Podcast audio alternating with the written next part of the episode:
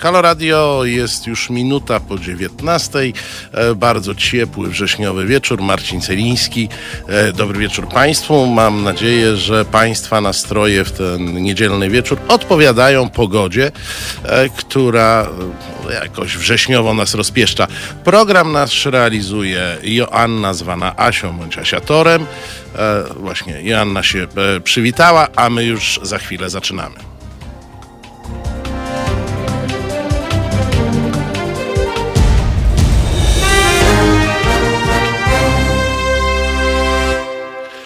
I zaczęliśmy, proszę Państwa. E, miło mi powitać e, prawie że w studiu, bo e, wirtualnie na łączu naszego gościa, profesora Adama Bodnara, Rzecznika Praw Obywatelskich. Kłaniam się nisko. Dzień dobry. Dzień dobry panie redaktorze, dzień dobry państwu, a może raczej już nawet dobry wieczór. No tak jak patrzę przez okno, to jeszcze chyba obie formy są uprawnione, bo to jednak natężenie światła e, decyduje. E, jak pan się czuje po końcu kadencji? To jest dziwne uczucie, e, ponieważ z jednej strony faktycznie dobiegł końca ten okres konstytucyjny pięcioletni. Sporo jest teraz takich dla mnie miłych chwil, podziękowań, pożegnań, takich dobrych naprawdę głosów. Natomiast z drugiej strony, no, ja wiem, że y, rzeczywistość nasza nie znosi próżni i że y, każdego dnia się coś dzieje, co wymaga zainteresowania, reakcji, y, działania i, no i po prostu najzwyczajniej w świecie kalendarz mam da, dalej wypełniony. No, no, właśnie o to chciałem spytać. Obowiązkami. Skończyła się kadencja, ale pan chyba tego nie czuje e, mm, w praktyce, że, że ta kadencja jest skończona. Nie ma następcy i to jest chyba pierwszy taki przypadek w historii polskiego ombudsmana, e, żeby skończyła się kadencja, a nie był e, wybrany następca. To się zdarzało, panie redaktorze, ponieważ tak? W przypadku, może przypomnijmy, jak Andrzej Zoll był e, rzecznikiem praw obywatelskich, no to wtedy e, wybór był e, pierwszą osobą, która została wybrana, to był profesor Andrzej Rzepliński, przy czym później Senat go nie zaakceptował i no dopiero później pojawił się, pojawiła się kandydatura Jerzego Kochanowskiego, Janusza Kochanowskiego, przepraszam bardzo, Janusza Kochanowskiego, ale to trwało łącznie prawie 8 miesięcy oczekiwania na, na zmianę kadencji. Y, natomiast, y, znaczy na zmianę na stanowisku rzecznika, y, ale także za czasów pani profesor Lipowicz kadencja się skończyła, o ile mnie pamięć nie myli, jakoś na początku lipca, a moje zaprzysiężenie było 9 września 2015 roku, czyli też no, dwa miesiące to trwało. Natomiast to, co jest myślę, że wyjątkowe w przypad- obecnie, to to, że z jednej strony mamy zgłoszoną kandydatkę przez kluby parlamentarne opozycji, czyli Koalicję Obywatelską oraz przez SLD, mam na myśli panią mecenas Rudzińską-Bluszcz, ale partia rządząca nie zgłosiła nikogo w terminie e, przewidzianym, e, czyli do 10 sierpnia e, no nie wykonała, można powiedzieć, swoich tutaj uprawnień, nie skorzystała ze swoich uprawnień, nie zgłosiła żadnego kandydata. No a y, to zapytam tak drżącym głosem, bo to pytam o partię rządzącą, e, no, a nie zgłoszenie tego kandydata to ma konsekwencje prawne w postaci e, zablokowania sobie tej możliwości, czy e, uznamy, jak to oni mówią, za, za nieistniejący ten przepis, czy coś w tym guście? Jak pan sądzi? To wygląda w ten sposób, że obecnie musi się odbyć głosowanie nad kandydaturą mecenas Rudzińskiej-Bluszcz mhm. i jeżeli pani mecenas zostanie wybrana, no to jej kandydatura trafi następnie do Senatu i Senat będzie głosował. E, natomiast jeżeli jej kandydatura zostałaby odrzucona, no to wtedy marszałek Sejmu musi ogłosić e, ponowny termin na zgłaszanie kandydatur. E, no i wtedy już wszyscy mają znowu możliwość zgłaszania, czyli zarówno marszałek Sejmu, jak i grupy posłów. Czyli nieskuteczność tej pierwszej procedury pozwala otworzyć drugą procedurę zupełnie od zera. Tak to właśnie wygląda. A przez ten cały czas pan będzie pełnił e, tę funkcję, tak? Bo rozumiem, że konstrukcja jest taka, że do czasu e, przekazania e, urzędu następcy jest pan rzecznikiem. Tak jest. Tak ustawa o Rzeczniku Praw Obywatelskich tak stanowi, że do czasu wyboru następcy pełni dalej obowiązki. Zapytam może mniej e, o tą upływającą kadencję, bo w tym tygodniu ja słuchałem co najmniej kilku wywiadów z panem e, na ten temat, a może trochę bardziej o stan Polski e, i stan tego, czym się Pan zajmował, czyli prawami, praw człowieka, świadomości praw człowieka, e, zarówno e, taki status społeczny, jak i e, świadomość tych problemów klasy politycznej. Czy ta pańska kadencja to chyba jednak był w Polsce, nie za pana sprawą oczywiście, nie wiąże tego z pańską kadencją, pewien regres, jeśli chodzi o e, te zagadnienia, za sprawą przede wszystkim rządzących. Z jednej strony był to potężny regres, e, w szczególności w sferze praw osobistych i politycznych, gwarancji ustrojowych, praworządności oraz podejścia do mm, praw tych osób, które należą do grup tradycyjnie marginalizowanych czy e, wykluczanych, bądź też tych, które, e, których prawa budzą wątpliwości w debacie publicznej. Ale z drugiej strony, i tutaj bądźmy w tym zakresie uczciwi, e, w sferze przestrzegania praw socjalnych nastąpił postęp. Ze względu na większą dystrybucję środków z budżetu państwa na rzecz całego społeczeństwa, czyli mam na myśli 500, ale także inne świadczenia socjalne, ale także ze względu na to, że mm, lepiej funkcjonuje rynek pracy, lepiej funkcjonuje inspekcja pracy oraz y, no, rządzący skorzystali z tego, że y, mieliśmy okres koniunktury gospodarczej, co się przełożyło też na zasobność naszych portfeli i na chociażby zmniejszanie się y, bezrobocia. Także ten obraz jest niejednolity, przy czym jeżeli chodzi jeszcze o prawa socjalne, to też dodałbym, że choć y, dostrzegam bardziej egalitarne społeczeństwo, y, to z drugiej strony nie zostały przeprowadzone w zasadzie żadne takie głębokie, systemowe reformy dotyczące na przykład ochrony zdrowia, edukacji, mieszkalnictwa, takie, które by mm, zostały z nami na wiele, wiele lat, y, dziesięcioleci. Także tutaj nawet w sferze tej socjalnej ten obraz też jest dość niejednolity.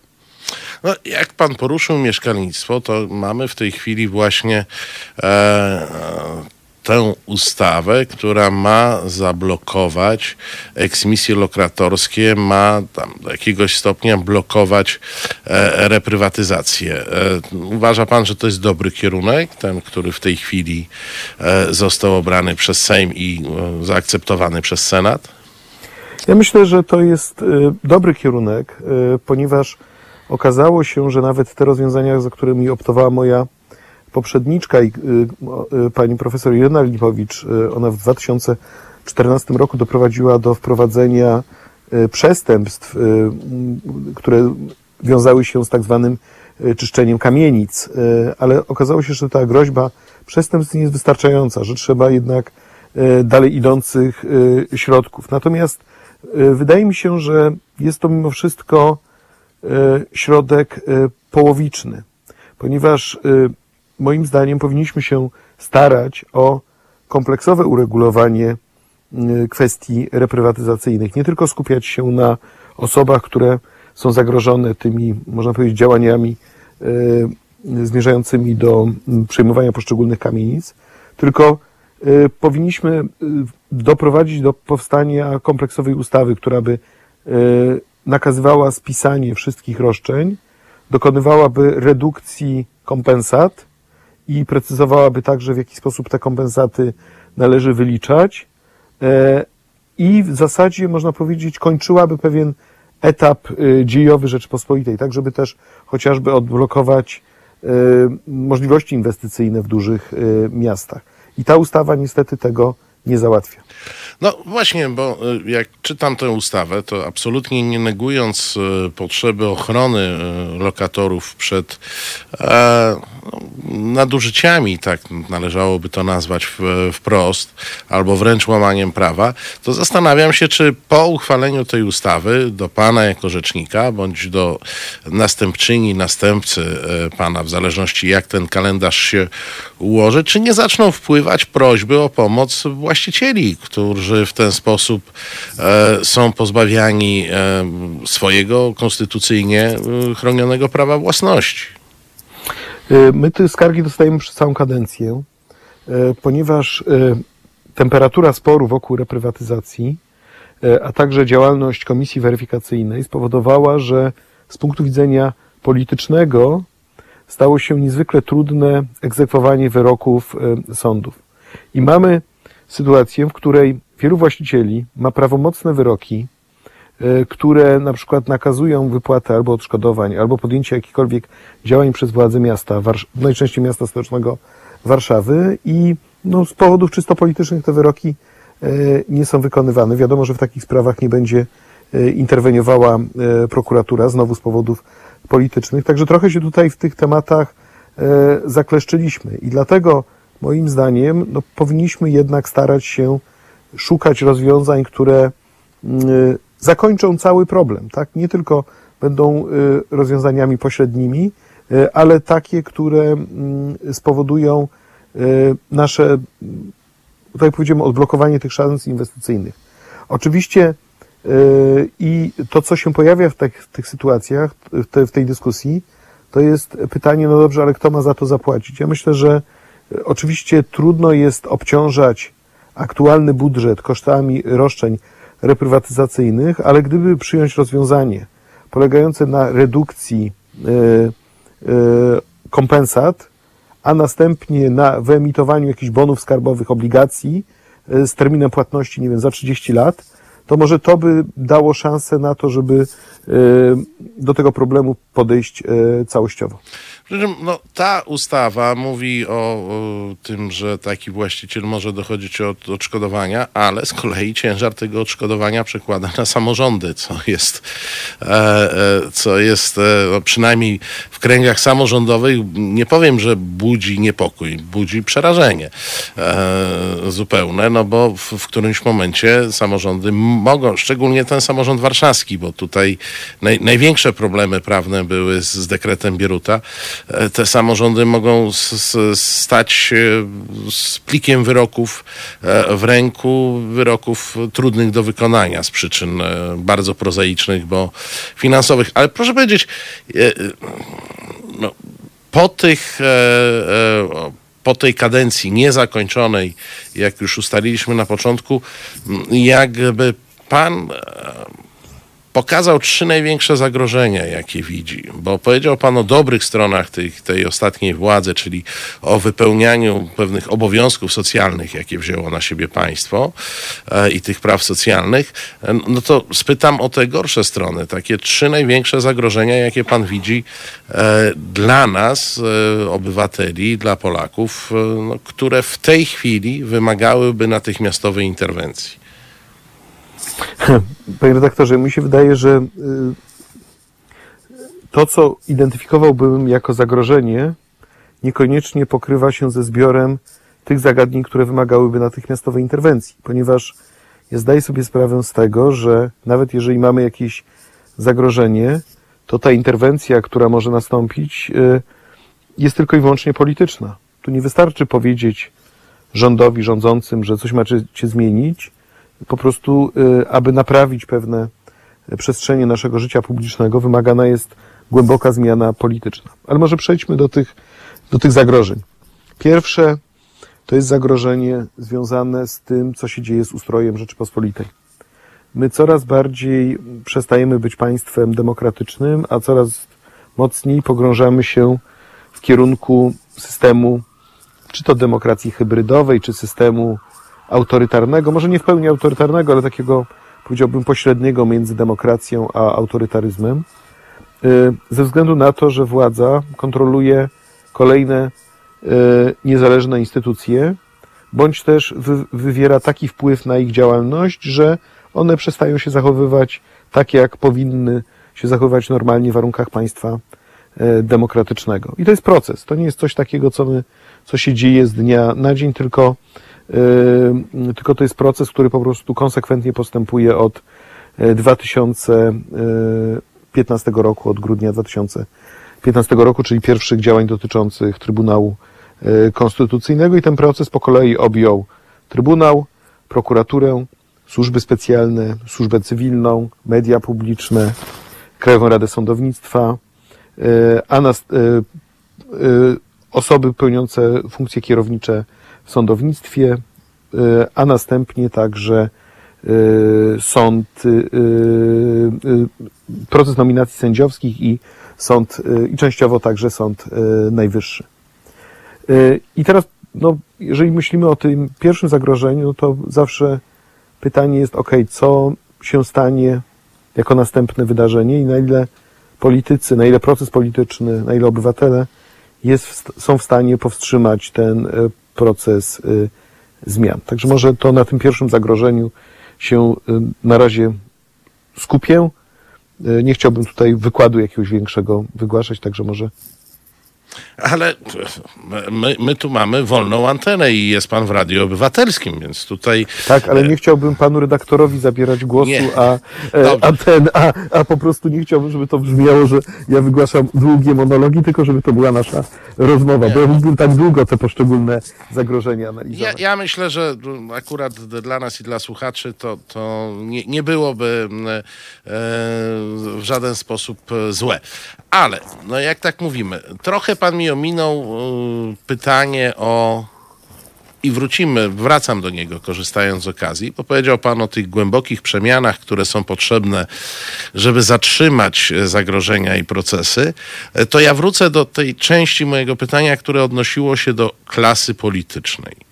E, jest już pan po kadencji. Ja rozumiem, że w trakcie kadencji nie całkiem wypadało panu się e, na pewne tematy wypowiadać, a liczę, że teraz uda mi się dopytać.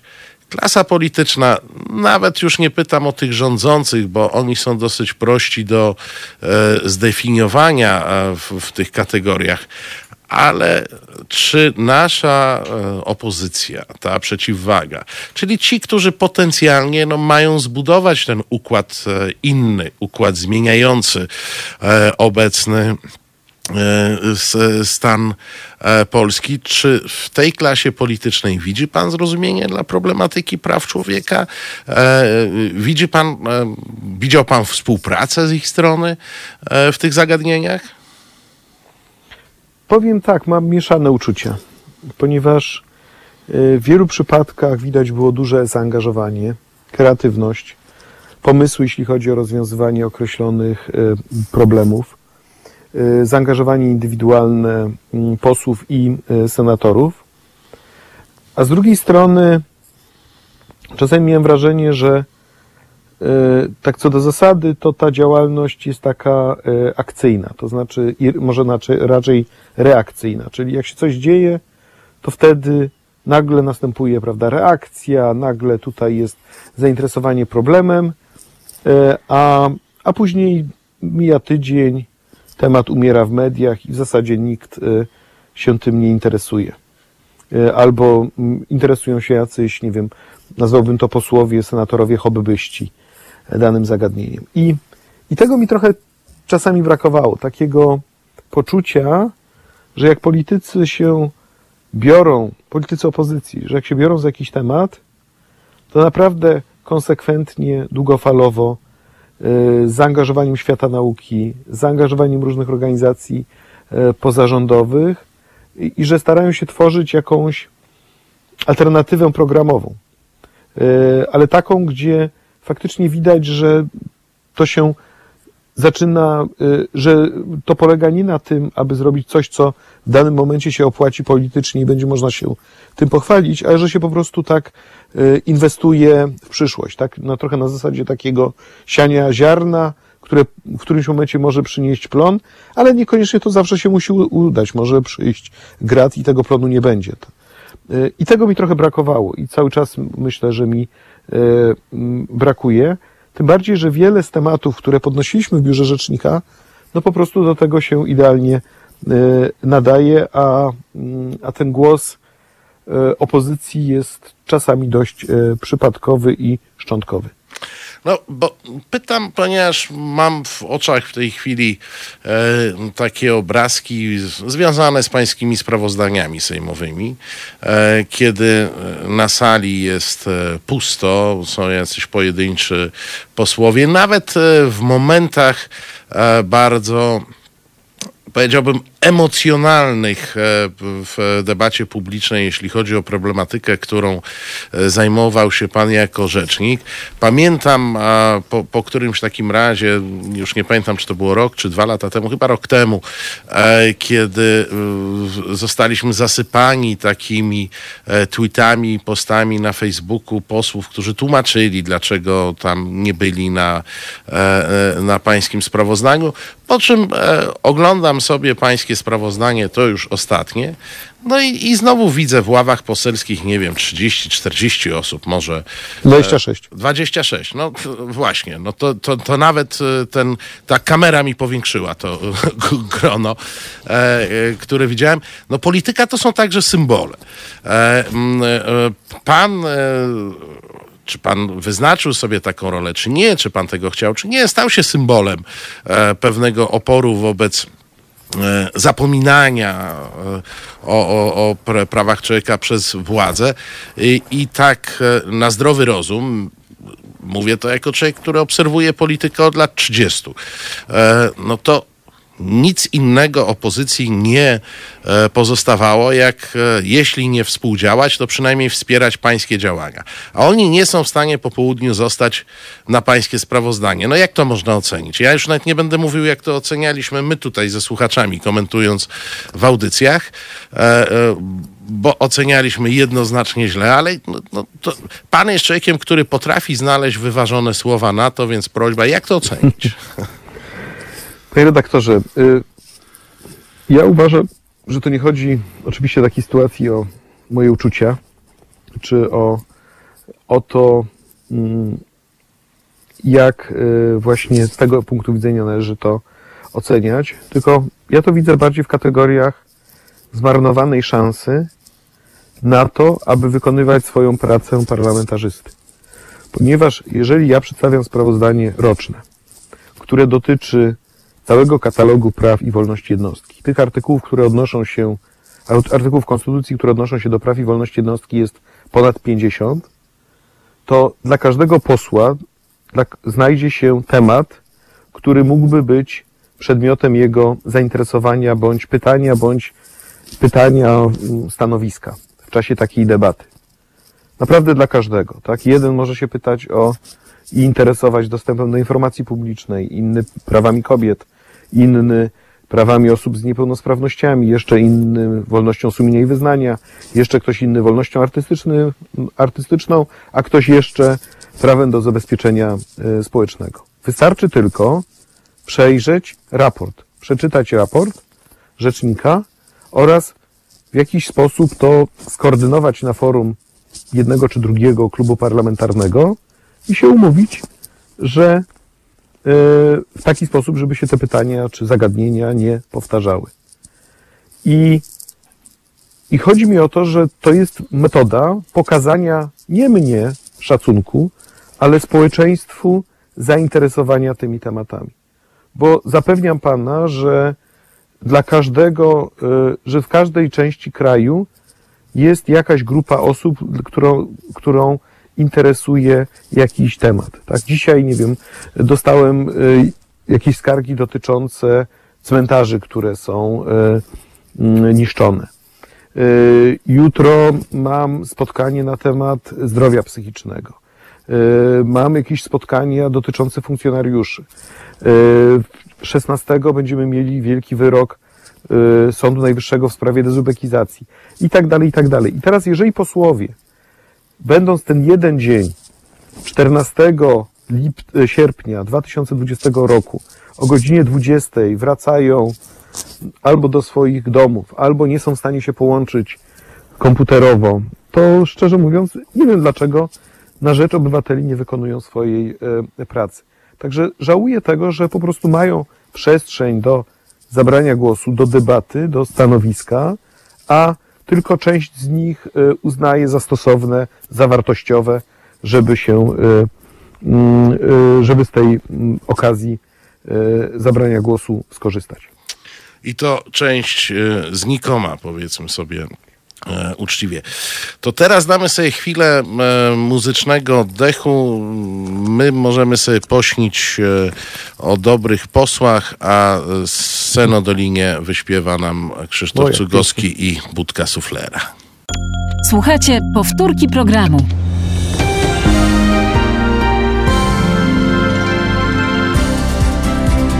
Halo Radio. Pierwsze radio z wizją.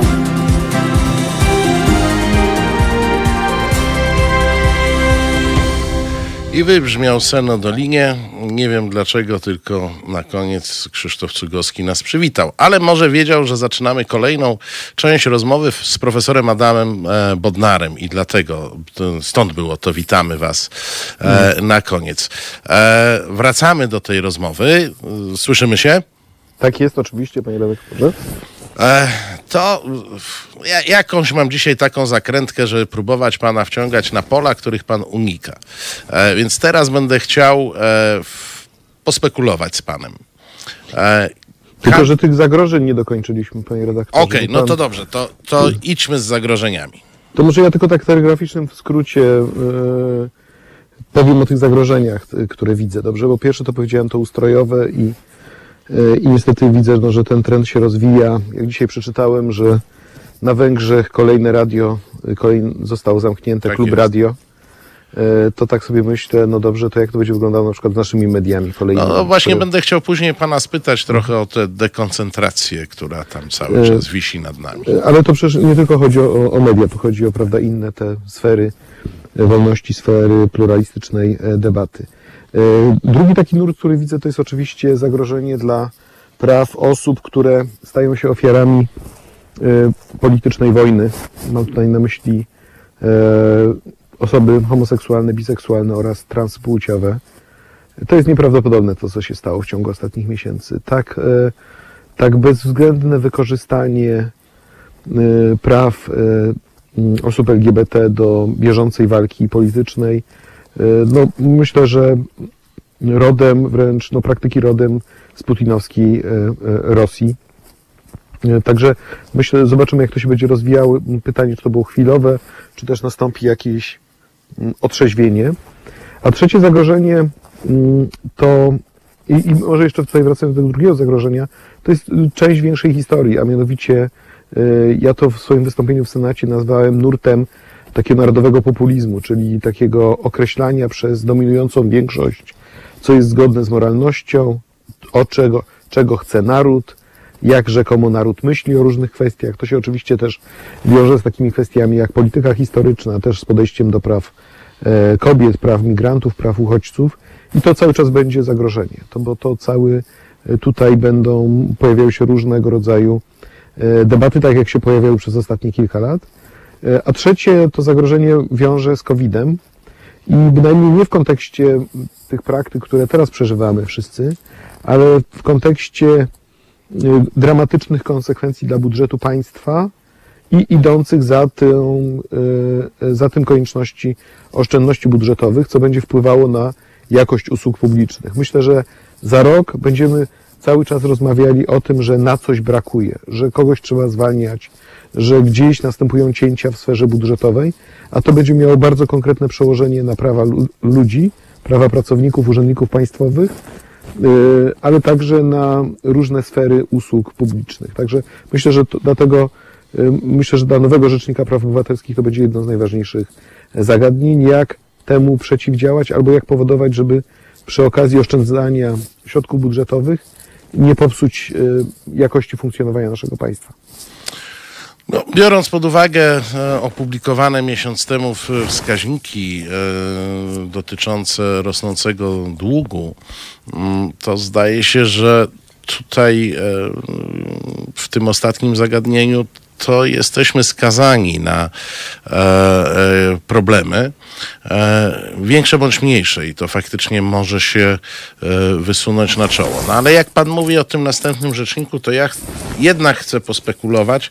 E, no jest jedna kandydatka, e, pani Zuzanna Rudzińska-Bluszcz, w tej chwili zastępczyni pana. Jak można ocenić szansę na jej wybór? Panie redaktorze, proszę zaprosić innego gościa do tego tematu. To jest ocena polityczna. Ja jedyne, co mogę mówić w tym kontekście, to jest to, że z panią mecenas e, miałem przyjemność pracować przez ostatnie e, pięć lat. E, Była bardzo zaangażowana w różne strategiczne postępowania, w, roz, w rozwiązanie problemu patostreamingu, w, także w reprezentowaniu Urząd Rzecznika na forum chociażby komitetów ONZ-owskich.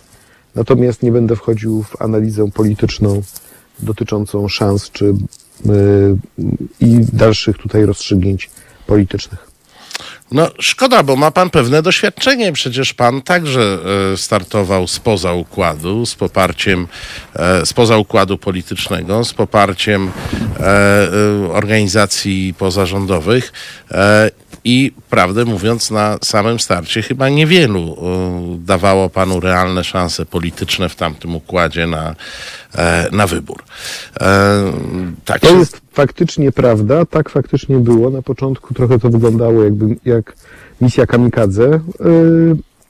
I może nie kamikadze, tak bez przesady, ale misja taka bardziej, żeby przedstawić alternatywę dla ponownego wyboru pani profesor Ireny Lipowicz. Yy, yy, Natomiast mm, także tutaj w tym przypadku yy, mogę powiedzieć tyle, że dobrze byłoby, gdyby politycy wsłuchali się w głos organizacji pozarządowych, bo jednak to poparcie ponad 600 organizacji mm, dla pani mecenas Rudzińskiej-Bluszcz to jest rzecz e, zasługująca na duży szacunek. E, opisywał pan tę, tę rzeczywistość e, obecnych rządów i pańskiej trudnej kadencji. Ja akurat należę do tych, piszę to, mówię, więc mogę powiedzieć też e, bezpośrednio, którzy uważają, że akurat pan jest tym, który w ostatnich latach nie zawiódł i realizował e, to, co zapowiedział, e, kandydując na mm, rzecznika. A proszę powiedzieć w pańskiej ocenie, kto w Polsce w tej chwili nie zawodzi? Ale w jakim sensie nie No, w, w tej e, opresji, którą mamy, e, w tych, e, w tych sprawach, które pan wymienił, czyli e, kwestii przesuwania się ustroju w stronę takiego parademokratycznego, e, jak pan to określił, e, demokracji hybrydowej, e, w kwestii obrony praw mniejszości, tych, które się stały przedmiotem tego, co PiS nazywa wojną kulturową, choć ja nie wiem, czy to jest e, adekwatne Nie, to porównanie. nie jest. No, moim zdaniem to jest wykorzystanie tematu kulturowego w sposób czysto cyniczny do mm, budowania poparcia bądź do y, polaryzowania sceny politycznej. To nie jest moim zdaniem y, y, wojna kulturowa. Y, Za, za tym, myślę, że za tymi działaniami politycznymi nie idą jakieś, nie wiem, dramatyczne wydarzenia, które, mm, y, które moglibyśmy, czy jakieś dramatyczne tarcia w społeczeństwie, które moglibyśmy e, zaobserwować. Dlatego myślę, że politycy by chcieli zrobić wojnę kulturową, ale e, raczej cynicznie wykorzystują niektóre tematy do, do budowania swojego poparcia. No, ale ma to skutki społeczne, bo e, Oczywiście, że tak. jeżeli czytam o, przypadkach agresji wobec kobiet, które idą tam za rękę i, i tym podobne, to mam wrażenie, że jednak e, to jest zjawisko nowe, taka otwarta agresja, bo tam powiedzmy jakieś e, e, opowiadanie u Janusza na imieninach to pewnie jakieś było sobie, Mhm. ale, ale takiej agresji na ulicy to, to jednak je- nie mieliśmy do tej pory. No to jest To efekt prawda, tej ale- kampanii. No tak, ale to spójrzmy, y, może w ten sposób odbiję piłeczkę, spójrzmy na 2015-2016. Wtedy politycy rozgrzewali do czerwoności temat migracji oraz uchodźców. Y, I to, mm, I to nie tylko był Jarosław Kaczyński i jego słynne słowa o zarazkach i Tak, pierwotniakach chorobach, tak. i chorobach, E, ale to był także Paweł Kukiz. E, to były także środowiska oczywiście e, narodowe.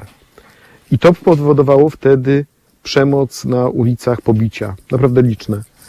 Dużo mowy nienawiści. Ale czy to wtedy była wojna kulturowa? Nie. To po prostu było przełożenie atmosfery politycznej na zachowania na ulicach. Po prostu dla mnie mam takie wrażenie, że to pewnie by trzeba bardziej z socjologami porozmawiać, że pojęcie jednak wojny kulturowej jest znacznie głębsze, tak, że ono chyba dotyczy zderzenia jakichś takich dwóch systemów wartości, e, takiego zderzenia nagłego, mocnego, które się przejawia e, w wielu zachowaniach.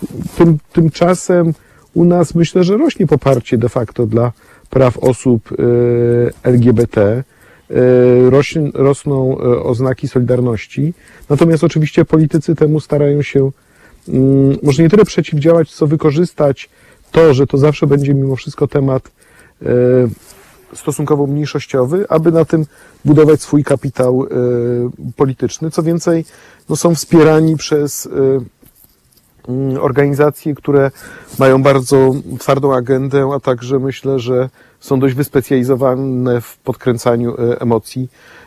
Mam tutaj oczywiście na myśli Ordo Juris. No właśnie, jest, jest Ordo Juris i jest e, niezmordowana Kaja Godek, która e, zaproponowała e, nową regulację prawną, której to regulacji, jakkolwiek by dyplomatycznie tego rzecznik episkopatu nie nazywał, przyklasnął Kościół.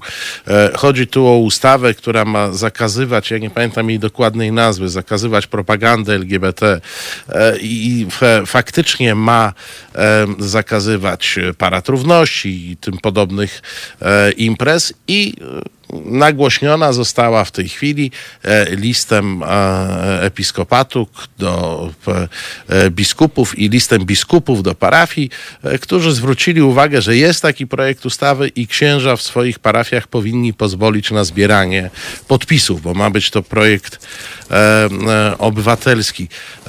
No, wydaje się, że projekt jest tak absurdalny, że mm, no nie, wiem, że to, to, to, używam takich słów, które już się w tej chwili zupełnie ograły, że w cywilizowanym państwie nie miałby racji e, bytu, ale w Polsce jest chyba realnym zagrożeniem.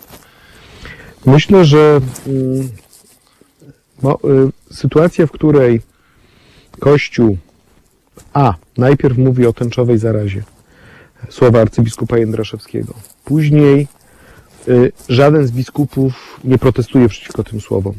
Dla mnie to było szczególnie wstrząsające. E, później B. Kościół niedawno wydał taki wielki dokument, e, który właśnie mówił o stosunku do osób e, LGBT i o bronieniu wiary. Wreszcie C. Kościół nie protestuje, kiedy ksiądz profesor Alfred Wierzbicki jest bezwzględnie atakowany. Przecież teraz e, w Lublinie tak, obserwujemy... Tak, billboardy jeżdżą. E, tak, e, nagonkę zmierzającą do wyrzucenia księdza profesora z uczelni. No to znaczy, że mamy potężny kłopot. To znaczy, że to już nie jest tylko i wyłącznie jakiś tam spór, tylko że Kościół idzie drogą, która de facto została wyznaczona przez prezydenta Dudę w czasie kampanii wyborczej bo przecież to prezydent Duda wykorzystał temat do budowania poparcia i to prezydent Duda podpisał kartę, e, e, kartę rodziny, to się chyba tak nazywało. Tak, tak, tak. E, także tutaj e, mm, zobaczymy, mm, jak daleko to pójdzie, tak, na ile to, e, to mm, sięgnie. Natomiast e, dla mnie na przykład z punktu widzenia takiego czysto ustrojowego, to co widzę też jako, jako zagrożenie, co się wiąże z tym tematem, to jest, y, jak pewnie pan redaktor wie, ja walczę z tymi uchwałami lokalnymi dotyczącymi tak. ideologii LGBT. Y, I jak do tej pory w większości spraw, do których przystąpiłem, przepraszam, w przypadku których złożyłem skargi do sądów administracyjnych wygraliśmy, w czterech wygraliśmy, w trzech nie. Natomiast nowa tendencja jest taka, że proszę sobie wyobrazić, prokuratura zdecydowała się do tych spraw przystępować i je skarżyć do Naczelnego Sądu Administracyjnego. Dlaczego mówię, że to jest problem ustrojowy? Ponieważ coraz częściej zdarza się, że to nie jest tylko i wyłącznie jakiś spór prawny. Tak? To nie jest kwestia e, zastanawiania się w normalnych warunkach nad tym, czy takie uchwały powinny być, czy też nie, tylko coraz częściej prokuratura do tego typu spraw przystępuje. A skoro przystępuje, no to nie dlatego, że jest tak, takim wielkim miłośnikiem praworządności, tylko dlatego, że chce przechylić szalę na swoją korzyść i pośrednio zastraszyć sąd. E, no bo mm, od, e, można powiedzieć, prokuratora nie jest tak długa droga do rzecznika dyscyplinarnego, sądów, tak? No jeszcze Skaba, biorąc pod uwagę Radzika. na przykład y, wypowiedzi Jarosława Kaczyńskiego po, po wyroku, który mu się nie podoba, czy dużo częstsze w tym tonie utrzymane wypowiedzi ministra Ziobry. No, no właśnie, ta atmosfera. E, jak pan ocenia jako człowiek, który ma e, e, związek, ma wieści ze środowiskiem prawniczym i ja tu wykluczam to środowisko Ordo Juris, bo to mnie trochę mniej interesuje, ale ta presja, ta e, atmosfera, właśnie przystępowanie prokuratury e, do spraw, e, mowa o tym, że jak ktoś wyda, wydał wyrok, który nie odpowiada obecnej władzy, to powinien nim się zająć rzecznik dyscyplinarny. To jest dokładnie jeden do jeden. Jak to wpływa na ten, na ludzi, którzy są w tym systemie? Myślę, że powinniśmy zacząć od tych o których pan, pan redaktor mówił, że którzy nie zawiedli. Tak? To znaczy, na pewno w ciągu tych ostatnich kilku lat nie zawiodło społeczeństwo obywatelskie, nie zawiodły samorządy prawnicze, y, nie zawiedli adwokaci, radcowie prawni angażujący się w sprawy pro bono, y, bądź też y, starający się wytłumaczyć społeczeństwu, dlaczego te reformy zawodzą. Tu mam na myśli chociażby taką inicjatywę jak Wolne Sądy, tak? czyli czwórkę świetnych prawników, którzy mnóstwo własnej energii włożyli w to, żeby e, można powiedzieć taką e, z tym kagankiem oświaty iść e, w społeczeństwo, a jednocześnie też poprzez działalność koalicji organizacji pozarządowych zrzeszonych w Komitecie Obrony Sprawiedliwości zapewnili wsparcie, ochronę sędziom. Tylko, że czas biegnie nieubłaganie. Upływ czasu powoduje, że te, że jest coraz trudniej, że wymiar sprawiedliwości, jego sytuacja podlega stopniowej erozji, że coraz bardziej zaczynamy się przyzwyczajać, że osoby, które były powoływane do pełnienia różnych funkcji czy stanowisk w wymiarze sprawiedliwości, coraz bardziej osadzają się na swoich e, funkcjach i zwyczajnie zaczyna brakować takiego powietrza i y, energii. To powietrze staje się coraz cięższe.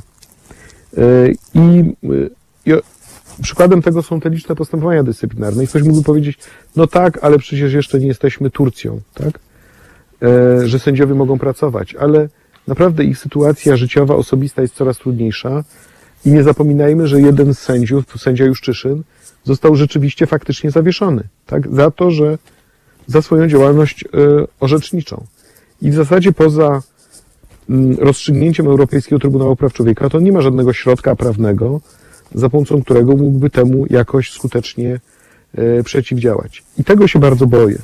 To znaczy, na ile tej e, energii wystarczy, aby przetrwać, albo inaczej, czy jesteśmy w stanie jako społeczeństwo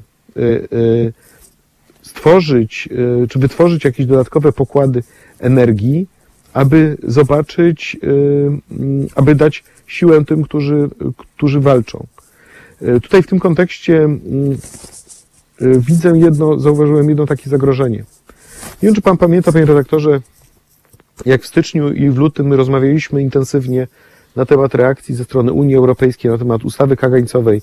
Na początku lutego był taki słynny tak. Marsz Tysiąca Tug. A później nagle to ucichło. Ucichło dlatego, że my wkroczyliśmy w stan epidemii i w zasadzie od marca do no, prawie teraz, tak można powiedzieć, my się nie zajmowaliśmy niczym innym. Mieliśmy w międzyczasie wybory, e, wybory, które dla części osób pewnie były traktowane jako nadzieja na zmianę, ale te, te problemy wymiaru sprawiedliwości gdzieś tak odpłynęły trochę na bok.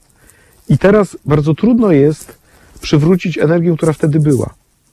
E, I wydaje mi się, że to jest to jedno z większych wyzwań takie, które przed nami e, stoi przed, e, tu już nie mówię przed, przed tylko moim urzędem, ale przed w ogóle społeczeństwem i także klas, klasą polityczną, jak spowodować rzeczywiste zainteresowanie tymi problemami, a nie, przepraszam, przez cały tydzień dyskutować na temat zwierzątek futerkowych.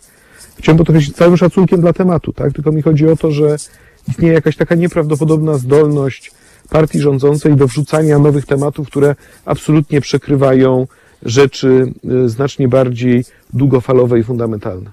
No, choć powiem panu, że ten ostatni przykład, to już tak dygresyjnie, e, to zdaje się, że jest pierwszy raz usłyszałem otwartą krytykę prezesa Kaczyńskiego z ust e, wspierających go mediów. No, dzisiaj miałem okazję uczestniczyć w jakimś poranku komentatorskim e, z redaktorem Lisickim, który prawdę mówiąc powiedział tyle złego o Kaczyńskim w trzech zdaniach, że nie zawsze mnie się udaje tyle okay. powiedzieć. No tak, ale, tak, ale panie redaktorze, no, tylko mi chodzi o to, ja że, wiem, wiem, wiem, wiem, wiem, wiem, że to są jakieś pytanie, czy to jest na poważnie się zajmujemy tymi zwierzętami teraz, czy po prostu rozgry, czy dokonywana jest rozgrywka w łonie obozu władzy. Ja tego nie wiem, tak? To jest dla mnie duży znak zapytania, natomiast chodzi mi o to, że my jako społeczeństwo nie powinniśmy zapominać, że w tak zwanym międzyczasie dzieją się bardzo niepokojące rzeczy dotyczące właśnie znowu praw osób LGBT, dotyczące yy, prawa do ochrony zdrowia, tego długu publicznego, który nam rośnie, czy wreszcie sądownictwa i nie powinniśmy tego tracić y, z pola widzenia.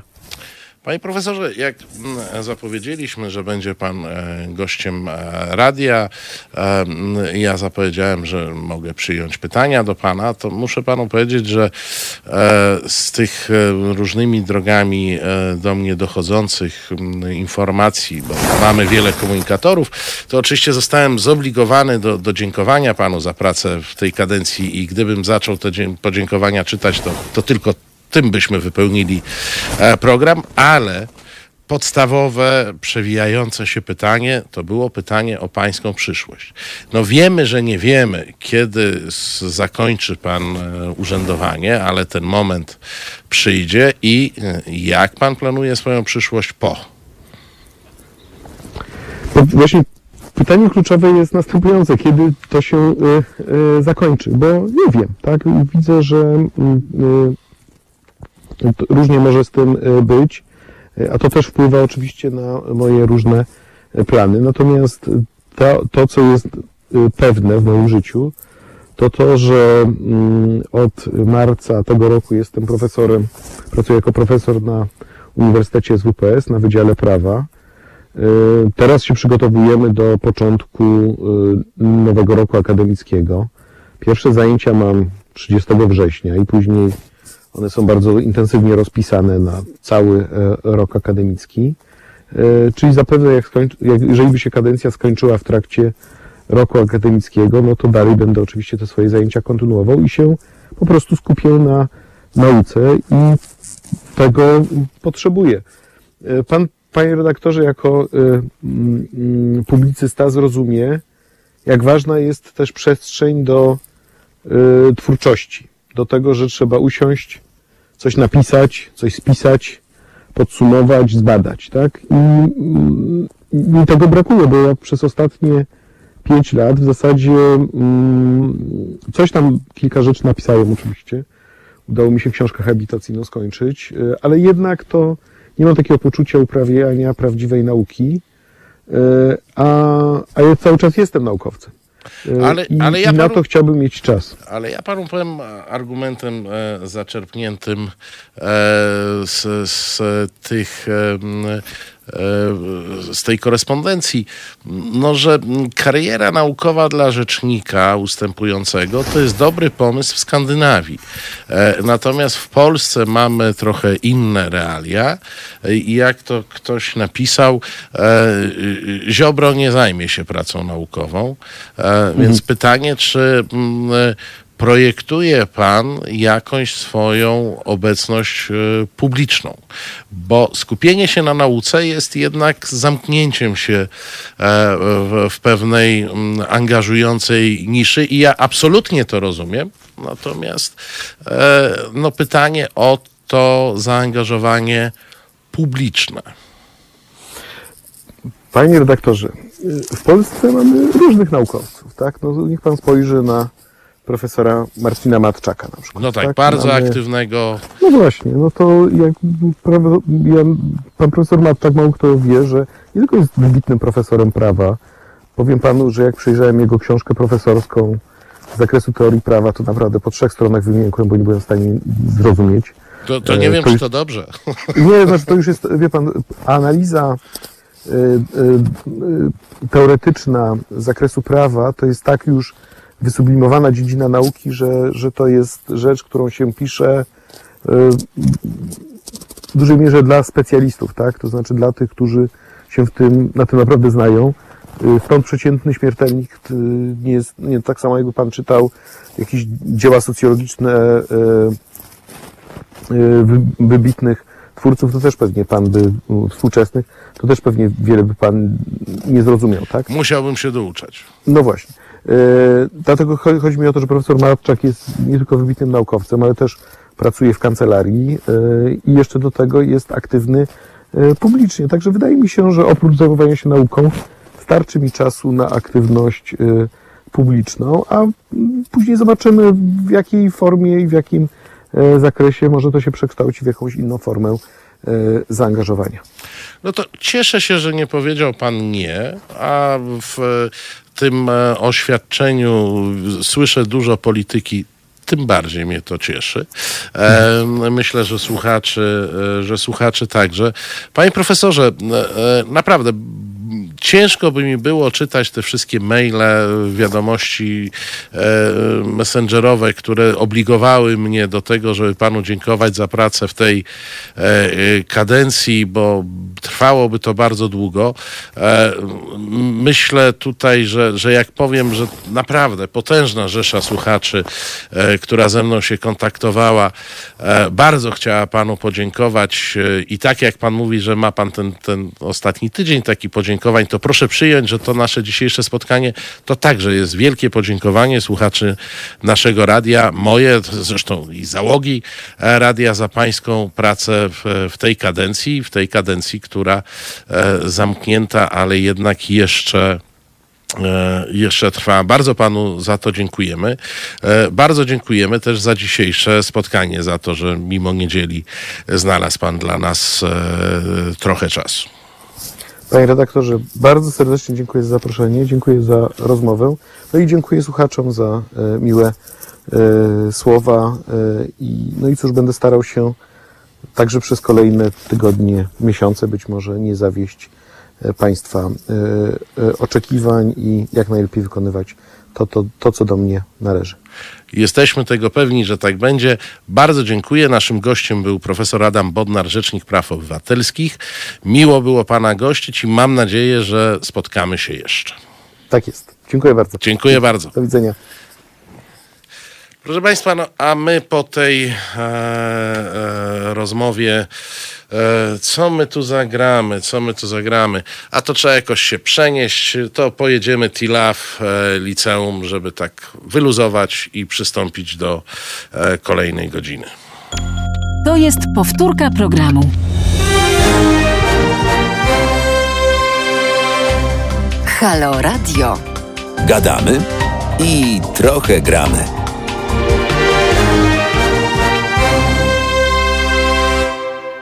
Halo Radio, Marcin Celiński.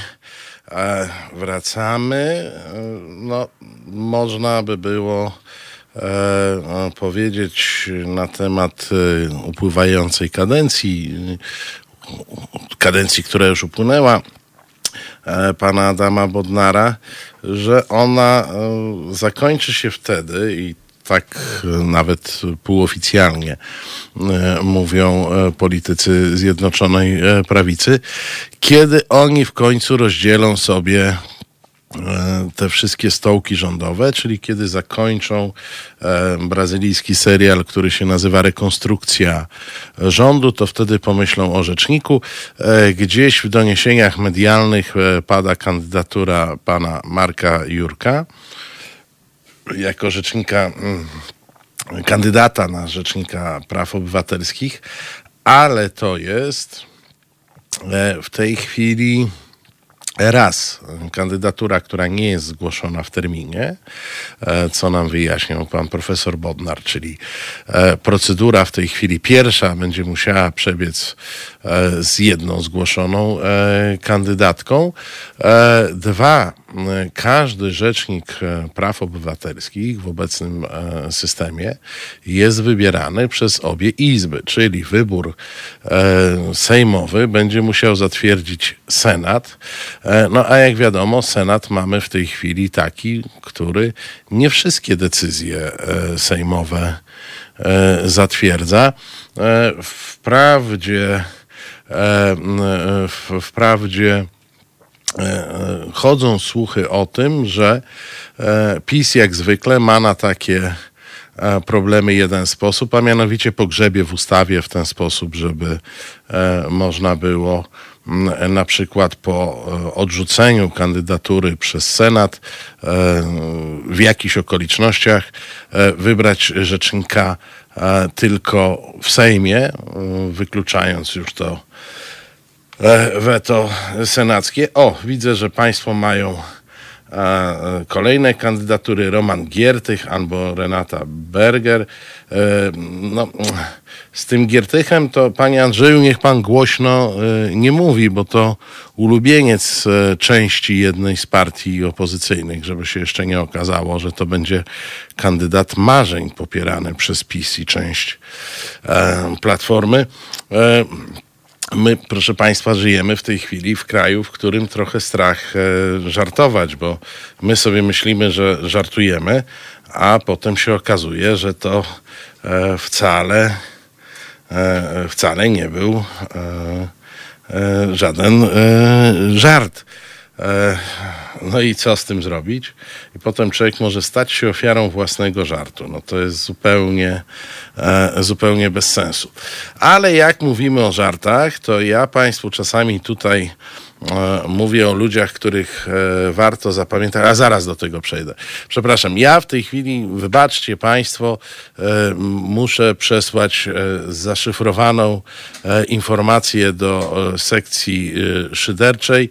Informacja brzmi: przesyłka dotarła. Koniec zaszyfrowanej informacji. Zainteresowani wiedzą, w czym rzecz, a E, pozostałych proszę o snucie spiskowych teorii e, na ten temat. E, wracamy do ludzi, których warto pamiętać.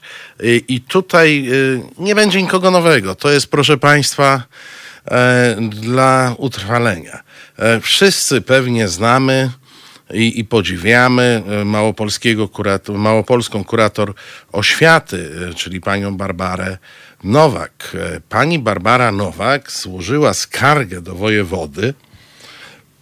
Skarga jest na burmistrza Wieliczki. Co takiego strasznego zrobił pan burmistrz Wieliczki?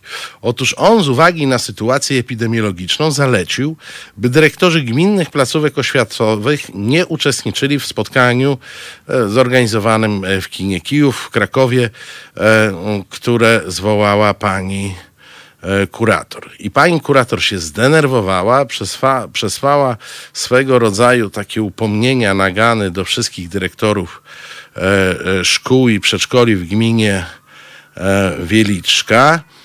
Napisała pismo, no warto je zacytować, proszę Państwa, bo jak wiecie, dobrą poezję fajnie się E, e, czyta, e, więc uwaga, będę cytował panią kurator. W związku z tym, że nikt z Państwa nie pojawił się na konferencjach inaugurujących rok szkolny 2020-2021, Małopolski kurator oświaty wyraża swoje oburzenie Państwa stosunkiem do organu sprawującego nadzór pedagogiczny. Takie państwa zachowanie jest sygnałem, że sprawy dotyczące dzieci są dla państwa drugorzędne w stosunku do spraw technicznych funkcjonowania szkół i zabezpieczenia osób dorosłych. Czyli, proszę państwa, jeżeli przejmujecie się tą epidemią całą, państwo, nauczyciele, dyrektorzy e, placówek oświatowych, e, e, w Wieliczce, to jesteście złymi ludźmi, jeżeli się przejmujecie tym COVID-em i jeżeli jeszcze uważacie, że uczestnictwo w takich zgromadzeniach, które mm, w czasach PRL-owskich było takie określenie pieprzodrzemy. To były takie zebrania na jeden pieprzył, reszta drzemie. Więc pani kurator oświaty chciała w kinie urządzić takie spotkanie. Gmina Wieliczka się E, wyłamała i pani kurator wyraża swoje e, oburzenie. Napisała do dyrektorów szkół. E, na to pismo zareagował burmistrz Wieliczki, który odpisał tak. Jest mi bardzo przykro, że ponownie muszę zareagować na pismo pani kurator skierowane tym razem do dyrektorów szkół. Pani kurator wykazuje się całkowitym niezrozumieniem sytuacji, jaką jest zagrożenie spowodowane wirusem SARS-CoV-2. Od ponad sześciu miesięcy komunikuje się z podległymi jednostkami z wykorzystaniem sieci internet, konsultując i przekazując najważniejsze informacje dotyczące zarządzania gminą, w tym również oświatą. Zachęcam panią kurator, by wykorzystała nowoczesne metody komunikacji i nie narażała innych na zbędne e, ryzyko. E, pan burmistrz jeszcze e, przypomina, że e, pani kurator nie ma żadnych kompetencji ani wpływu na funkcjonowanie szkół podczas pandemii. Mówi o przepisach, w których jest mowa o dyrektorze szkoły, który podejmuje stosowne decyzje po zasięgnięciu opinii służb sanitarnych i akceptacji organu E, prowadzącego, prezydent wójt, burmistrz. Nie ma w tych przepisach mowy o kuratorze czy e, wojewodzie. Więc e, proszę Państwa, z czym mamy do czynienia? No, mamy do czynienia z kimś, kto chce mieć dużą władzę, to po pierwsze, który po drugie ma znikome kompetencje, jeśli chodzi na przykład o wiedzę o własnych uprawnieniach, który powiem Państwu, to jest e, ustrojowo dziwna instytucja, w której kurator oświaty wnosi skargę na burmistrza e, e, do wojewody. Mandat burmistrza pochodzi z wyborów powszechnych, obywatelskich. I co ten wojewoda ma zrobić? Mandat mu wystawić, zadzwonić do niego i go opieprzyć. No to są, wiecie Państwo, no w PRL-u tak było. Była wertykalna struktura i wiadomo było, że wojewoda jest ponad prezydentem miasta i wojewoda wtedy łapał za telefon i mówił ej, ty, te, wy tam prezydencie, tam, czy jakimś innym naczelniku gminy, e, ja was tutaj upominam, słuchajcie pani kurator, a poza tym opowiedzcie, jak wasze życie rodzinne na przykład, nie? Zawsze mógł wykonać e, e taki, e, e, taki telefon e, pan wojewoda. no i te czasy jakoś nam przynajmniej w Małopolsce. A e, pani e, małopolska kurator jeszcze na, e, wyraziła się, zareagowała już na odpowiedź burmistrza Wieliczki, tłumacząc, że Brak udziału w tym spotkaniu w kinie Kijów, e, krakowskim kinie Kijów, naraziło dyrektorów na brak wiedzy w zakresie dydaktycznym, wychowawczym, opiekuńczym, a także skutecznie uniemożliwiło spotkanie z przedstawicielami służb sanitarno-epidemiologicznych.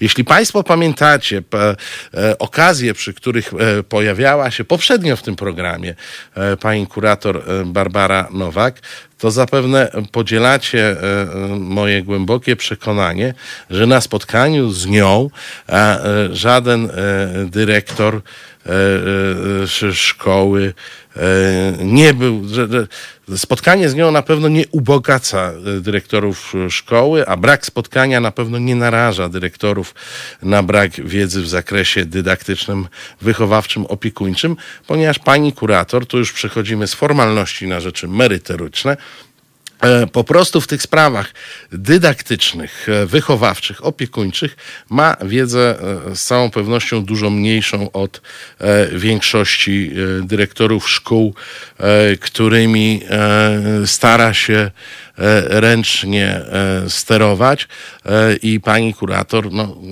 znalazła się tam, gdzie się znalazła dzięki decyzji partyjnej, a nie dzięki swojej błyskotliwej wiedzy, zaskakujących kompetencji w zakresie dydaktyki wychowania i tym podobnych, e, podobnych rzeczy. Więc, e, no, aha, no tu jeszcze, proszę Państwa, już ja to powiem, bo zapamiętać e, należy nazwisko pani kurator, ale myślę, że warto zapamiętać też nazwisko w pozytywnym kontekście burmistrza Wieliczki, który kuratorom małopolskim się nie kłania. E, to jest pan Artur Kozioł. Pozdrawiamy go tutaj i gratulujemy e, tej e, postawy. Postawy, która powinna być naturalna i normalna. W, w, w, państwie takim, w jakim, w jakim żyjemy. No, ale wiecie, tak z drugiej strony, jak patrzę, skoro E, afera dotyczy Wieliczki i burmistrza Wieliczki, to z tego wynika, że w tym kinie Kijów to cała reszta gmin, nie wiem ile tych gmin w Małopolsce jest, ale e, pewnie ze 100, to, to cała reszta gmin e, po prostu dyrektorzy przyjechali do tego kina ubogacić się w zakresie E, w zakresie tym dydaktyczno jakimś jakimś różnym.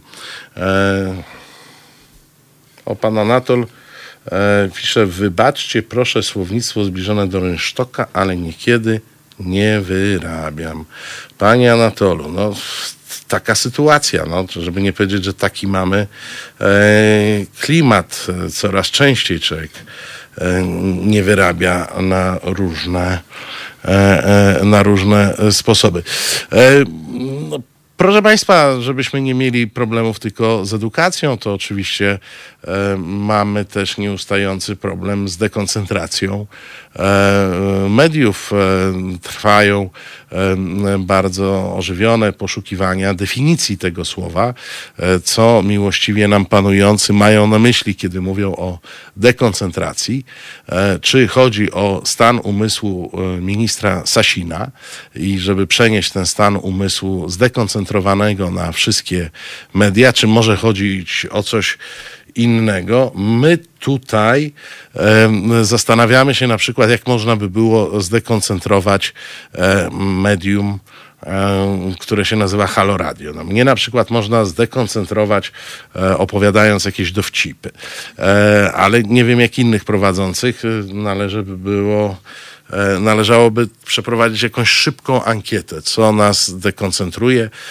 Byłoby to pomocne dla rządzących Dekoncentracja, czyli maksymalna koncentracja. E, pisze kapitan Stratford, a może chodzi nawet o kondensację. Już e, nie wiem. E, to, to są wszystko pytania do posłanki Lichockiej, której nie zaproszę do tego programu, bo myślę, że jest oryginalna, ale mało ciekawa i niewiele wnosi do dyskusji. Poza tym, jak wiecie, w kwestii polityki medialnej rząd i zaplecze e, e, rządu, e, to jest to ma pewien problem, bo oni mogą różne pomysły wysuwać, a potem pewien ambasador jednego kraju, pani ambasador, żeby była jasność, napisze jakiegoś tweeta i to wszystko, wszystkie te projekty do kosza od razu, nie? Jest, jest taka zasada. A wiecie, o którego, o którą panią ambasador E, e, chodzi. Prawdę mówiąc, e, nie wiem, czy w PRL-u, gdyby istniały media społecznościowe, gdyby były Twittery, internety i tym podobne rzeczy, to czy ambasador innego wówczas zaprzyjaźnionego kraju też by, nie wiem, do Edwarda Gierka strofował tweetami. Mam wrażenie, że E, nie, e, ale żyjemy w nowych czasach i pani ambasador Mosbacher, bo o niej e, mówimy, mm, e, puszcza tweeta i zmienia legislację e, w Polsce. Proszę Państwa, jak mówimy o zmianach i o legislacji e, w Polsce, to ona mi się e, strasznie kojarzy z lunatykami, dlatego teraz e, pojedziemy z dżemem e, i lunatycy. Słuchajcie powtórki programu. Halo Radio.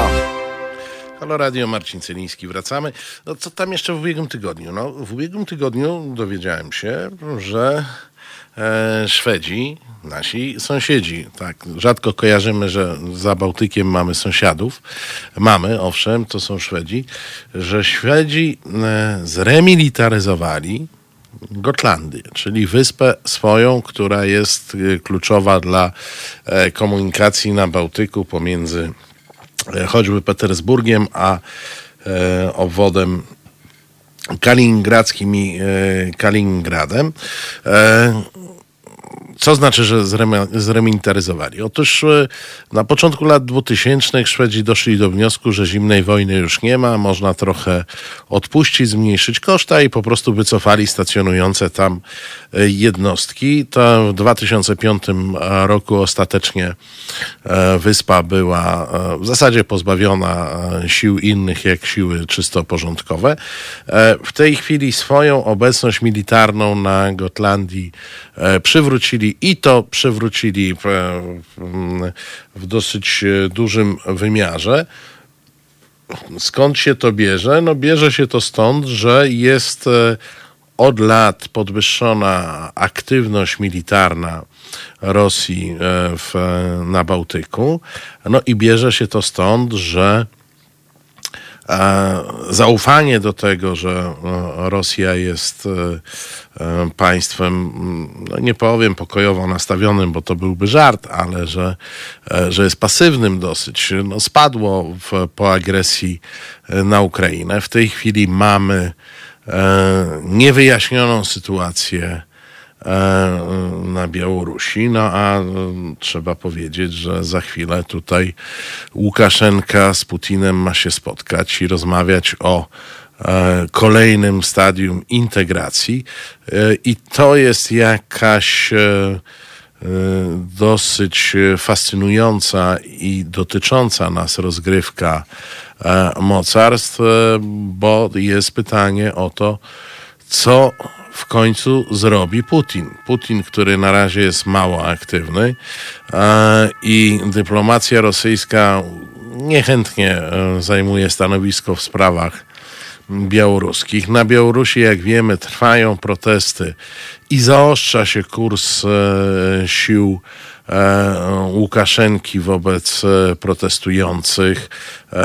On grozi, zapowiada kolejne represje, e, a Rosja jest e, w dosyć trudnej sytuacji, no bo e, wziąć e, sobie na głowę zrewoltowany kraj e, to jest jednak obciążenie i, i Putin chyba zdaje sobie z tego sprawę, że, mm, że ciężko by było utrzymać, ale z drugiej strony odpuścić, e, e, odpuścić sobie sytuację, w której Łukaszenka chyba pójdzie na każdy układ, który utrzyma jakkolwiek e, jego władzę, e, odpuścić sobie taką chwilę e, słabości Łukaszenki, to chyba na Kremlu uznano by za grzech, że nie korzystają z tej e, sytuacji. Najbliższe dni to wyjaśnią.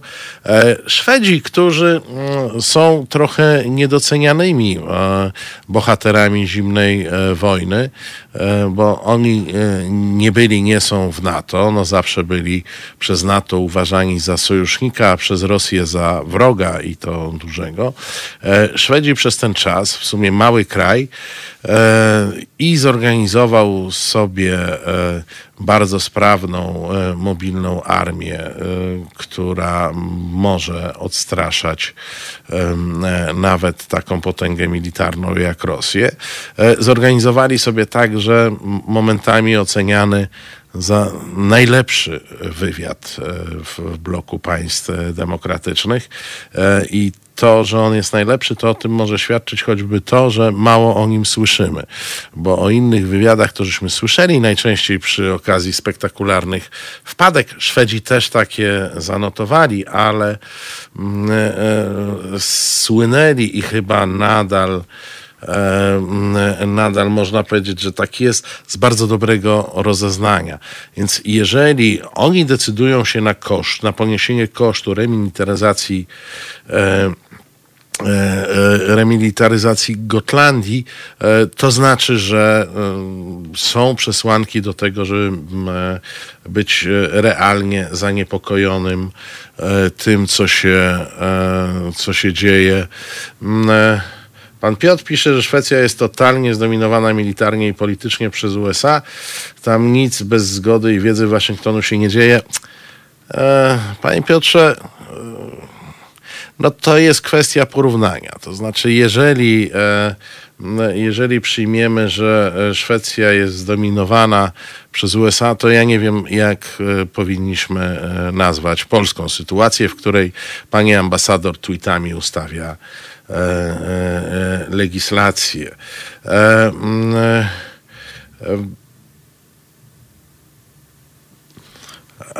No, pan Piotr uważa, że to przypomina przygotowania do napaści na Rosję. To by się wiązało z, z, tradycją historyczną. Oczywiście na Rosję wszyscy historycznie napadali. Rosja nigdy na nikogo e, nie napadała. W szczególności Szwecja na tą Rosję napadała e, e, ustawicznie. To był oczywiście, to był oczywiście żarcik, bo tam Szwecja ostatni raz na Rosję napadła w czasie wojny północnej, a to było bardzo, ale to bardzo dawno, bardzo, ale bardzo dawno temu. Więc e, kolega Łukaszenka rozdaje wilcze e, bilety. E, nasz pan premier, nasz pan premier podejmował paną, panią Switłanę Cichanowską, czyli prezydenta wolnych Białorusinów. Trochę chyba chciał się ogrzać w jej blasku. No ale oczywiście nie można pominąć, proszę państwa, wydarzenia,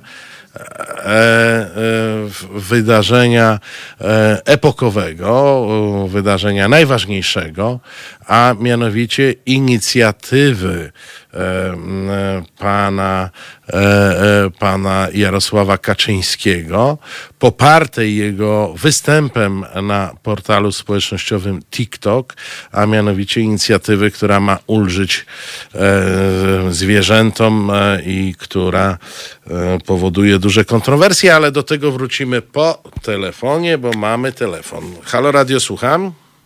E, dobry wieczór, siostra Dorota się kłania. Kłaniam się siostrze Dorocie, choć z jakichś przyczyn wyświetlił nam się Paweł.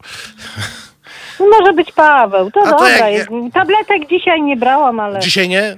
No, no, no. Nie, no, bo, no ale to dobra, ja zapomniałam wziąć tabletki, dobra, okej, zostajemy przy Pawle. Przede wszystkim to serdeczne podziękowanie za rozmowę z, paniem, z panem profesorem Bodnarem. No kurczę, jest takim fajnym, ciekawym człowiekiem, że mam nadzieję, że jeszcze nie raz uda się panu zaciągnąć y, pana Bodnara do, do, do mikrofonu na, na, na tak ciekawą rozmowę. Też żyję taką nadzieją. I, I naprawdę super, bardzo ciekawy człowiek, ciekawie mówi ten jego spokój, to po prostu jest miód na moje skołatane nerwy, na, na, na polityków i tak dalej. Y, Pani Marcinie, zdecydowałam się w ogóle zadzwonić do Pana, ale to tak zupełnie jak, jak to się mówią y, z innej beczki, bo ile chyba większość słuchaczy, dziękuję też za, za, za rozmowę z Panem Bodnarem, to Chciałam powiedzieć taką rzecz, która mnie dzisiaj y, aż mnie zdumiała sama w sobie. E, mówię, nie wiem, czy to jest ciekawy temat dla Haloradia, ale przez chwilę obejrzałam jakieś takie urywki w telewizji, jak tam policja się bije z kimś. I tak sobie pomyślałam, że wcale mi tych policjantów teraz nie jest żal, że coś tam oberwali. Jak to się zmieniło? Ciekawi mnie to, jak to się zmieniło wśród innych ludzi. Taka opinia o naszej kochanej policji, po tych wszystkich rzeczach, co oni powyczyniali przy, czy, czy ja już nie mówię o aresztowaniu Margot i tak dalej, że ja w tej chwili wcale mi nie żal policjantów, jak tam trochę oberwali. No, Nie wiem. E, Zaufanie do Taki, policji. Taką mam dzisiaj zagwozdkę, że po prostu Zaufanie do policji e, spada wedle tych no leży, leży, leży na dnie kanału. e, cyklicznych e, badań. E, no to jest, e, myślę, że to jest jakiś głębszy temat e, związany z przebudową naszej społecznej psychiki, jeśli chodzi o agresję i reakcję na nią. I jeżeli chodzi o stosowanie prawa, to trochę nawiązuje do tego, o czym mówił, do tego najważniejszego zagrożenia, o którym mówił w rozmowie e, profesor Bodnar, e, czy No te, tego odejścia od e, stosowania prawa, od próby zrozumienia prawa chociażby, już nie mówiąc o stosowaniu.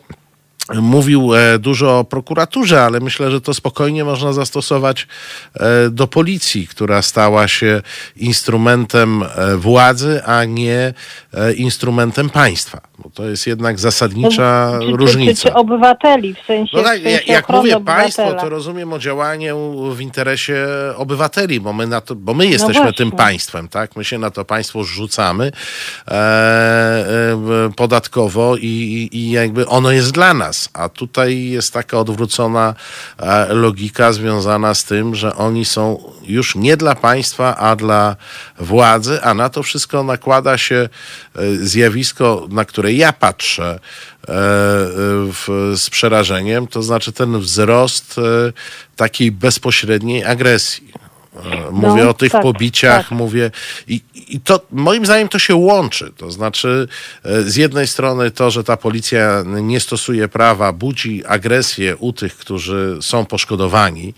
E, I to jest taka spirala, która się która się nakręca, ale myślę, że ma Pani rację, że warto e, e, program e, temu potwierdzić, może porozmawiać też z socjologami, jak te procesy przebiegają, No a może też porozmawiać z kimś, ze specjalistą od bezpieczeństwa i służb policyjnych. Ja kupuję ten pomysł. No mnie ciekawi w ogóle stanowisko przede wszystkim, nie wiem, policjantów czy osób, które się tymi sprawami zajmują. Czy, czy, czy, czy w ogóle policjanci, czy wierchuszka ta cała zdaje sobie sprawę z nastawienia nas, społeczeństwa do nich. To tak jak kiedyś, nie wiem, to Wojtek Krzyżaniak w swojej audycji któregoś dnia powiedział, że teraz to jak będzie widział, że ktoś tam goni policjanta czy coś, to bardziej będzie się zastanawiał, czy podstawić nogę policjantowi, a niekoniecznie temu, co ucieka, nie? Ja mam dzisiaj, miałam jak tak popatrzę, no tak, no leją policjantów, widocznie zasłużyli. Tak sobie pomyślałam, kurczę, co ja myślę? W ogóle, że ktoś, że ludzie się biją, a ja uważam, że zasłużyli. No, w, ogóle to ja y, nie cierpię takich sytuacji, gdzie jest, y, że tak powiem, no nadużywana siła, czy w ogóle używana siła. A tu nagle patrzę sobie w ten i patrzę, no tak, leją policjantów, widocznie zasłużyli. No, sama na siebie byłam w pewnym momencie taka zdziwiona, że ja to tak pomyślałam. Ale- To w perspektywie tej rozmowy z, z panem właśnie Bodnarem o tym naszym polskim prawie, o tym y, niszczeniu wszystkiego, właściwie każdego elementu, każdej instytucji i tej, tej, tej jakiejś praworządności. No ja się po prostu boję, że w pewnym momencie my naprawdę na siebie wyciągniemy grabie i pójdziemy, jak to się mówi, jeden na drugiego w wojnie jakiś tam w sensie, no, no, no po prostu zaczniemy w stosunku do siebie być yy, yy, agresywni i, i sami sobie zrobimy szkodę. Bardzo dziękuję Pani za ten telefon. Dzięki, dzięki. Te- Dziękuję temat jeszcze raz kupuję. za tą dzisiejszą audycję. Proszę ściągać pana Bodnara jak najwięcej do studia. Będę się Może starał. znajdzie tam jakoś chwilkę czasu, bo bardzo ciekawie mówi. Wszystkiego dobrego, Wszystkiego dziękuję dobrego, bardzo kłaniam i się. dalej słucham. Dzięki. E, Proszę Państwa, to jest. Ja, ja się przymierzam do tematu e, agresji i do tematu be, braku szacunku e, takiego elementarnego pomiędzy nami, to znaczy pomiędzy ludźmi. I przymierzam się też do tematu tych e, siłowników, e, że ich nazwę ze wschodniej, wscho, wschodnią manierą, e, czyli właśnie e, policji i tym podobnych, bo tu e, zaszła taka zmiana, która dotyczy nas bardzo bezpośrednio, może nas dotyczyć każdego dnia e, na ulicy. Proszę Państwa, Czas nam się trochę kończy, ale ja jednak muszę o tym występie e, e, e, pana prezesa Kaczyńskiego na TikToku. Pan prezes Kaczyński na TikToku, e, na TikToku, który jest zresztą kontem Forum Młodych e, PiS, e, wystąpił. Nie zatańczył, proszę państwa, jak Samuel Pereira chociażby nam się prezentował w tym medium nie zaśpiewał. Wygłosił taką drętwą mowę, że e, zwierzęta e, chronić trzeba i gdzieś mu domontowali później taki wskakujący jakiegoś kotka czy coś tam, nie wiem, jakąś taką e, animację, która wjechała. Bardzo obserwuję to zjawisko tego projektu, e, bo jak wspomniałem e, w poprzedniej części, ja dzisiaj miałem okazję być w jakimś poranku komentatorskim i redaktor Lisicki e, określił pomysł ustawy, która ma ulżyć zwierzętom, jako fanaberię cytuję, fanaberię prezesa Kaczyńskiego. Ja, proszę Państwa, nie słyszałem, żeby ktokolwiek z tych pisowskich mediów kiedykolwiek e, e pozwolił sobie na tego typu określenie pana e, Kaczyńskiego. To zawsze były te takie czołobitne, hołdownicze e, mowy o jego geniuszu, zdolności przewidywania i, i tym podobne, a tutaj po prostu była jazda, że to jest w ogóle nieprzemyślane, że to jest głupie, że to niszczy polską gospodarkę i że jest to fanaberia, jeszcze raz powtórzę, cytuję redaktora Lisickiego, redaktora naczelnego do rzeczy. E, mm, e, więc to jest jeszcze ciekawe pod tym względem. E, ja Państwu powiem tak, że z jednej strony patrzę, patrzę na ten e, problem i niemożność przez e, poprzednie kadencje dotknięcia się właśnie do lobby futrzarskiego, e, do dziwacznego lobby, które uważa, że pies na łańcuchu jest psem szczęśliwszym niż pies bez łańcucha. Ja już nawet nie jestem w stanie podejmować dyskusji z tymi ludźmi, ale powiem Państwu tak, że gdyby jakimś cudem Jarosławowi Kaczyńskiemu udało się przeforsować pomysł, który e, e, stawia, e, to nie zagłosuję na PiS. Ale powiem Państwu, nie będę protestował. Jest mi dokładnie wszystko jedno, kto i z jakich pobudek zlikwiduje to barbarzyństwo, z którym mamy E, do czynienia, kto i z jakich pobudek e, wprowadzi do Polski jedną z bazowych norm e, cywilizacyjnych wypracowanych w XX wieku. Mamy wiek XXI, może czas najwyższy. No mam oczywiście potężne wątpliwości, czy nie skończy się tak samo jak w poprzedniej kadencji Sejmu, kiedy też prezes Kaczyński zapowiedział akurat w przypadku zwierząt domowych zmiany prawa, większą i ochronę, e, zniesienie tych nieszczęsnych łańcuchów, którymi dzicy ludzie e, przykuwają swoje psy do stodół i różnych innych e, miejsc.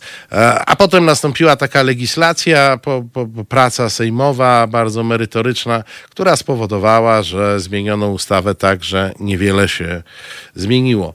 Tego się boję, natomiast chyba pierwszy raz mam okazję powiedzieć, że życzę prezesowi Kaczyńskiemu e, powodzenia e, w realizacji pomysłu. To jest historyczna chwila. Pierwszy raz mu życzę e, powodzenia. A Państwu życzę dobrego wieczoru. Teraz zagra Fisz i Emadę i Tworzywo, czyli młodzi waglescy e, po, pojadą, stwierdzą, twierdzą, że są w niebie i o tym e, zaśpiewają. Potem wkroczy tutaj dziarskim krokiem e, kolega redaktor Szołajski ze swoimi gośćmi. Ja Państwu serdecznie dziękuję za dzisiejszy wieczór. Słyszymy się za tydzień już normalnie o 20 e, pierwszej. No i co? Dobrego wieczoru, dobrej nocy. Kto tam co wybiera, mm, e, mm, e, to, to niech mu się dzisiaj spełni. Kłaniam się, dobranoc.